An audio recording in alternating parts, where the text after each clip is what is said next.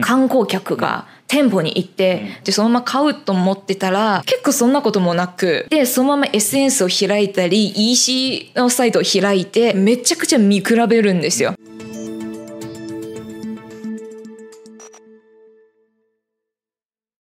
はい、皆さんこんにちは。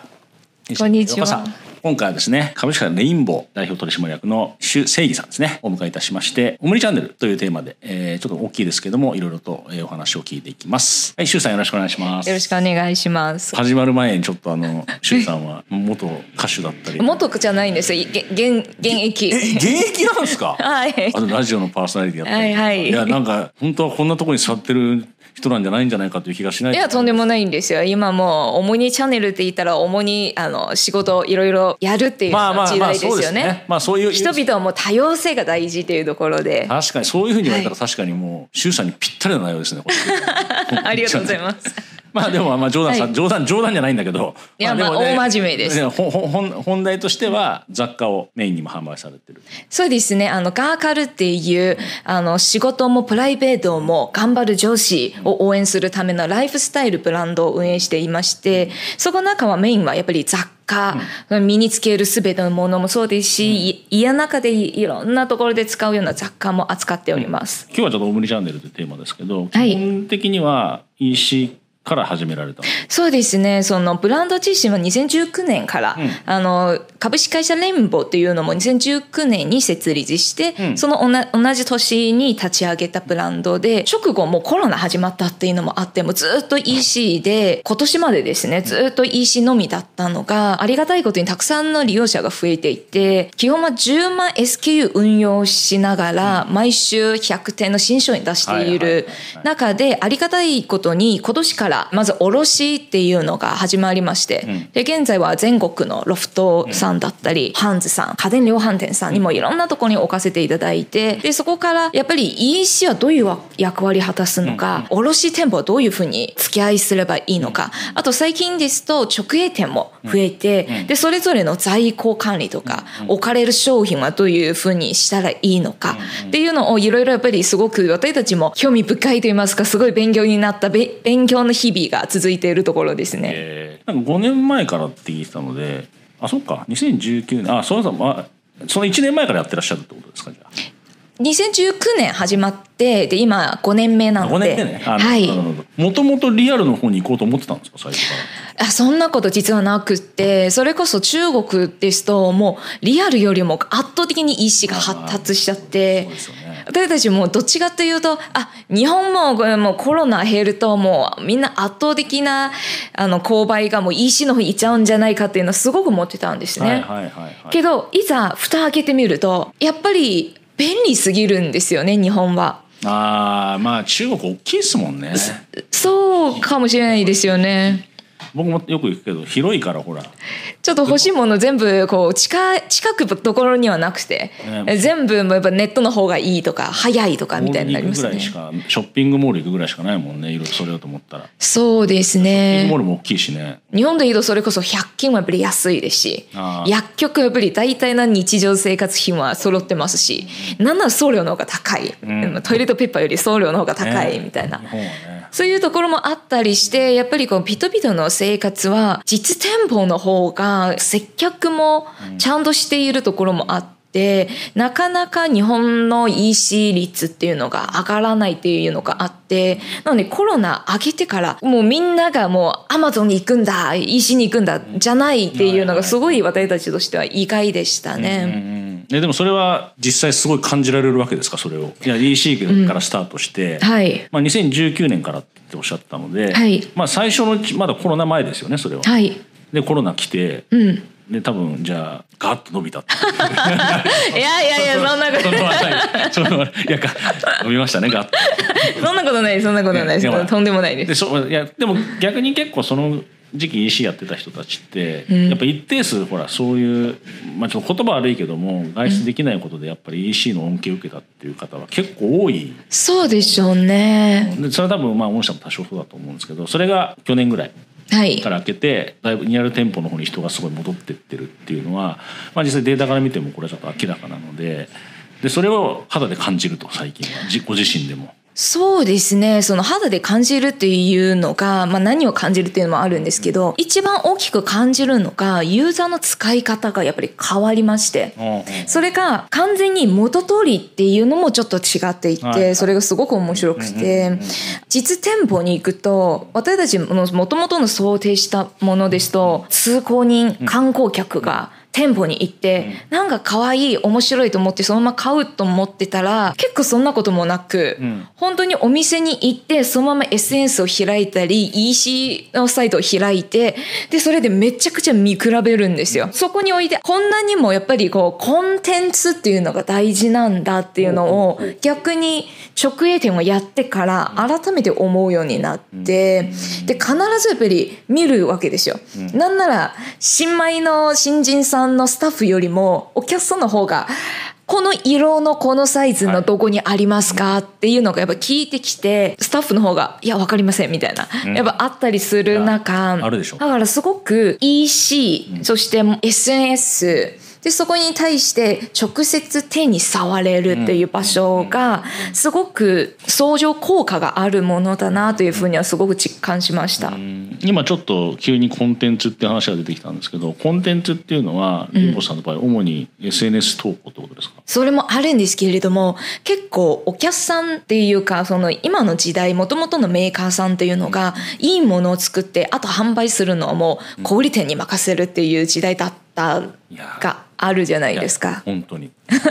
そうそれがあるからなかなかねちょっと結局こっち側としてはほら、店舗数多ければ、はい。まあ、例えばその店舗に10個だけで入るだけでも店舗数多かったらそのほら例えば400店舗あったらねえかける10もう。だから4000になるわけでしょ、はい。どっちかというと卸売りする方としては、そういうことを期待してっていう方が多分大きいと思うんだけどでもはい。実際ね、売れなかったらしょうがないもんね。そうなんですね。だからほらそのままお店に滞留しちゃっても今度お店に迷惑になるだけだし。だけどだけどスタッフさんもさっき言った通りスタッフさんがいろんな商品ある中で、じゃあうちの商品だけ売ってくれるのかってそんなこと絶対ないわけで。意外ともう今あんまり商品わからなかったりすることも。だっていろんな商品あったら全部ははいさすがに勉強できないですもんね。そうなんですよね本当にそれはその通りだと思いますよ。そうなんですよね。なので結構私たちが一方先のことを提供しようっていうのがすごい意識していて、というのがコロナの時のコンテンツと今のコンテンツちょっと変わっていって、はいはい。昔の時はやっぱりこの商品はこういう素材です、うんこういう特徴があります、うんうんうんうんそこから結構一歩先のこれを持っているとどういう生活ができる？どういうふうに使い方がある？仕事の時遊びの時どういう時にどういうふうに使う？っていう一歩先の世界観をしっかり提示することによって、なるほどこういうふうになるんだとなってってからのそのコンテンツは必ずしも SNS だけじゃなくて普通にウェブサイトの販売のページにもやっぱり載せていますしバリエーションもこんくらいあってどれがいいとかどれが人気なのかっていうのも教えたりなんなら投票のコンテンツもあったりとか。っていういろんなコンテンツを新しい体験を作り出すことによって面白いねとやっぱり記憶に残ってもらったりでさらにそこをもう一回また次の購買につながるようにするというのはすごく大事なコミュニケーションなんだなというふうには思ってます。でさっきもちょっとおっしゃったけど最初は別にそのリアルの方に、まあその卸売含めてっていうところまでは考えてなかったと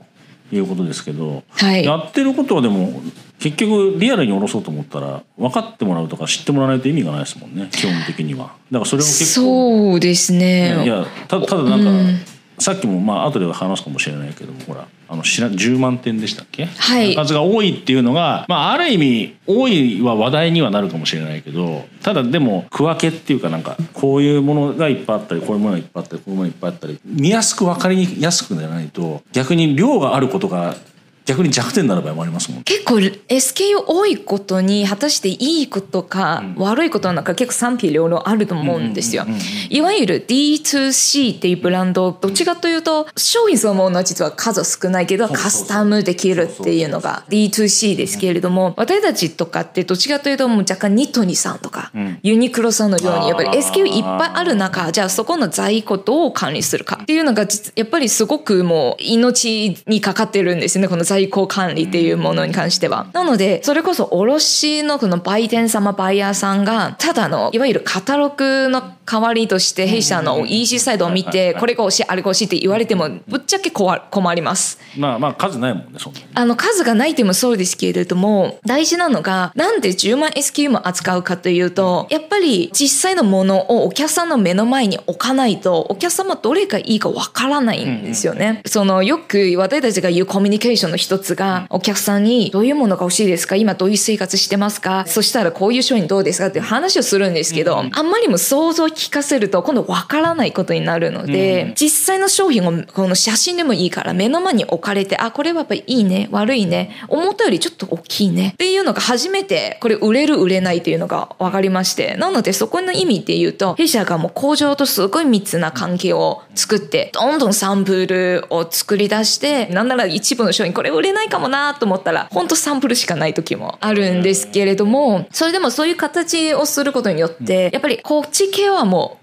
売れないんです、こっち系は売れるんですよ。でだんだんやっぱり分かっていきますしお客さんもたくさん見ることによって私やっぱこっちが欲しいよね。あこういう組み合わせでこういうあの世界観こういうファッションこういう家こういう部屋を作れますね。っていうの分かってきてけどその情報っていうのは売店様には伝わってない時があるんですよね。たまに私たちが「えそれそんな発注はやめた方がいいよ」っていうのはやっぱり言いますしやっぱり EC でちゃんとお客さんとその言葉だけじゃないデータのコミュニケーションを取り合うことによってこれは売れます。だから言わなくてもいいから次はこの色を出します。こんくらいデザイン出します。っていうのある中そこから外れた注文をする時ちょっと待ってください。違いますよ。っていうのをやっぱりこう言える立場にあると売店からもそうなんですね。今これが流行りなんですね。これも売れなくなるんですね。わかりますよ。じゃあこういうふうにしましょうか。っていう相談をやっぱりしやすくなるっていうのが今までのメーカーとは結構違うところではあるんじゃないかなとは思います。それは絶対そう思う。すごい昔卸やってて大変じゃないですか。あんま大変じゃないかもしどれない。どどっちが大変ですか？おろそう。おろそうね。はい。そうは。いや大変ですよ。基本的には大変なんですよ。でも昔もっと大変で結構。あどういうことですか？いやいやどっちかっていうと買う方が強いっていう、あ今でも。今でもあのいやああんま言わない方がいいですよ。見てたらよえ今でもねあの、まあ、日本の良き古き習慣ですよね。いやでもそれがすごいつ、なんか最近いろいろ聞いてたら、最近ほら周さんみたいに、これ今本当に今の流れだなと思ってて、EC から始めて、まあ、そこからリアル行くのか B2B 教える直接行くのかは別にしてもそう。なんかそういう EC 起点でそれだけだとちょっと今厳しいかなと思ってて世の中的に。やっぱその見る見見れないとか実際触ってみたいができないとか卸売りできたら見れる拠点めちゃくちゃ大きくなる。そうなんですよね。だからそれがもう自分の店舗みたいな